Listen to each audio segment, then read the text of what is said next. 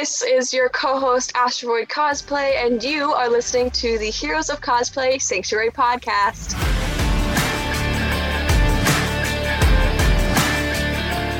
Welcome to the Heroes of Cosplay Sanctuary on YouTube. This is your host, Scotty B.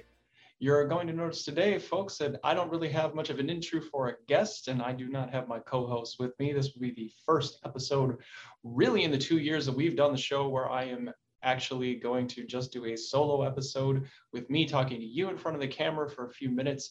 And this will also be simultaneously uploaded to podcasts at the end of the week. This uh, today's Friday, of course, so we try to come out with an episode every Friday for the season until we get to C2E2. So as I ramble on, today's topic is production and overproduction. Uh, I really wanted to spend a little bit of time talking about the production quality of things that you put online, of what goes into your feed, of what goes into your YouTube video, and what goes into your cosplay, because what I really want to uh, have you think about is overproduction. And I think that there's a lot of that going on today because there's a feeling of having to keep up with the cosplay Joneses, which I've talked about before on the show, and just how everything is so well done on Twitch and YouTube and in many other spaces that we feel like we're competing with the people who have very large production budgets to create the shows that we love as part of the MCU or the DC universe. And well beyond that, I will probably, uh, I'll just spoil it for you now. Next week, I'm going to be talking about Dune that's coming out on HBO Max. I'm very excited about that. So that will date this episode very much. But I just want to get that in there because it is my absolute favorite. It's just my favorite fandom, period. But what we tend to do, everyone, is uh, we really we really hold ourselves to a very very high standard of production value, no matter what our level is and what our budget may be for that. And let me tell you that uh, some of these shows on YouTube are getting to have as high of a production cost as things that you would watch on television. I mean, it, it goes, uh, there's a huge scale. And unfortunately, a lot of us fall into a comparison trap when we are creating content for people to consume on our platforms versus what everybody else is doing. And we, we just fall into that trap and we're like, oh, it's not good enough. Uh, I'm a small channel and I have a fixed camera. Actually, I'm just, I'm just using the, uh, the, the pro webcam right now, the 1080p webcam, uh, which really wasn't that expensive, but I use it for a few different reasons. I do have, so there's always a bunch of things going on for, for your channel for, versus what's happening out in the interwebs and what you're seeing. The production value, unfortunately, I think uh, you, you don't necessarily lose a lot when all you're trying to do is explain something to people uh, in this space. So you're a cosplayer you're creating a cosplay brand. And the thing that you want to make sure of when you are producing a video is that it just has some basic element elements to it. Basic elements to it, which I will refer to as the minimum viable product. And I have referred to that on the show before. If you watch any of the many hundreds of episodes that I've come out with on the podcast, you may have heard me talk about the minimum viable product. And really, what that is, is it's the minimum amount of energy and effort and production that you put into something in order to bring it to market. So what is your basics? What are your basics? What are you explaining to someone? What are you doing for your audience?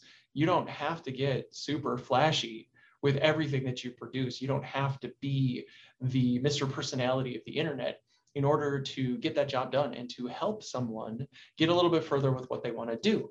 On the show here, our big goal is to give the cosplay community something not only just a safe space to share their own stories, but the information that they can use to help them help that community build in a space where it's becoming very very difficult to build content to grow an audience. It's just getting harder and harder. It's becoming something that you really do need a production crew and uh, a marketing team behind you in order to get yourself out there and be stay relevant in this space so when you are looking at you know what needs to be done to convey your message uh, and what what you what you should do versus what you think you should do to do that, uh, you don't need a full studio set.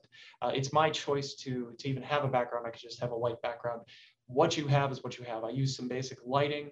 Uh, I have a ring light and a couple of box lights that I use, and I think I probably just forgot to turn my other light off, but that's you know those are things that are that are optional. You do want things to be relatively good quality. You don't want a grainy video necessarily. You don't want grainy sound because people are just going to like turn that off. Doesn't matter how charismatic you are on camera if it's not at least at a minimum level of standard people are going to turn that off. And you do have to have a certain level of energy when you're just doing things by yourself like i do now. Like i'm just trying to push a little bit more energy into the space because generally when I over push my energy, that's when I know that it's probably going to come off as being about where it needs to be. If I don't give you enough, and if I'm just dragging through my sentences and you can tell that the energy level is dropping, then that is really like that's going to lose people's attention. They're they're not going to want to listen to what you have to tell them if you're not also excited about what you're trying to convey. So what you need to do is really just figure figure this out. Like this is common sense as far as I'm concerned, and really as you're hearing it, you'll probably think the same thing. Figure out what's best for you. Don't worry about the level of production value that has to go into a single video with all the lower thirds and little flashy things and the cutscenes and the memes and all the stuff that people put into their Twitch channels and put into their YouTube channels. And it's just crazy how much they do. Honestly, I am as likely to click off of that content as I am to click off of someone just talking and giving me the information that I want in front of a camera. Like I, am going to be honest with you, at least as my opinion, as far as it goes, there are some very vanilla uh, backgrounds out there that I just, it doesn't make any difference because the person who is giving me the information is giving me the information that I want. And that's why I came to YouTube. I came to YouTube for the information. And that is really where a lot of us start. That is where a lot of us need to uh, consider starting, especially in cosplay, that being able to help somebody with how to information, being able to talk to them about some of these behind the scene things is very valuable.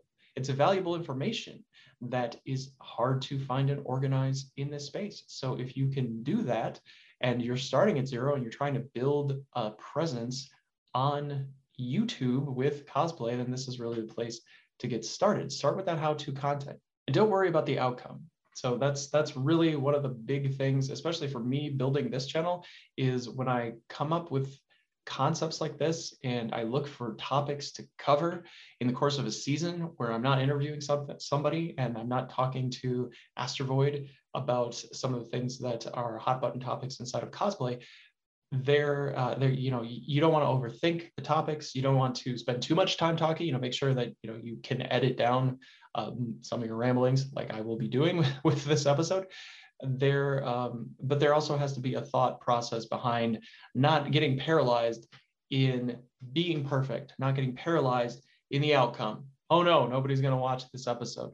And we'll talk about that in for you know in future weeks about you know that oh my god i'm not getting any views. It isn't always the production value that matters. It can be a lot of different things. The the topic the way that it relates to your youtube channel and what that algorithm is picking up on versus all the content that you've already produced. So for me having a solo video where i'm explaining production might be a little bit too much of a wild card for the algorithm. It might be a little bit too much just out of the ordinary for the audience who usually comes to this channel I am, again, I'm a small channel, so I'm going to make mistakes, but I'm also going to just try a bunch of different things because I'm not, this really isn't for me uh, a quest to gain a bunch of subscribers.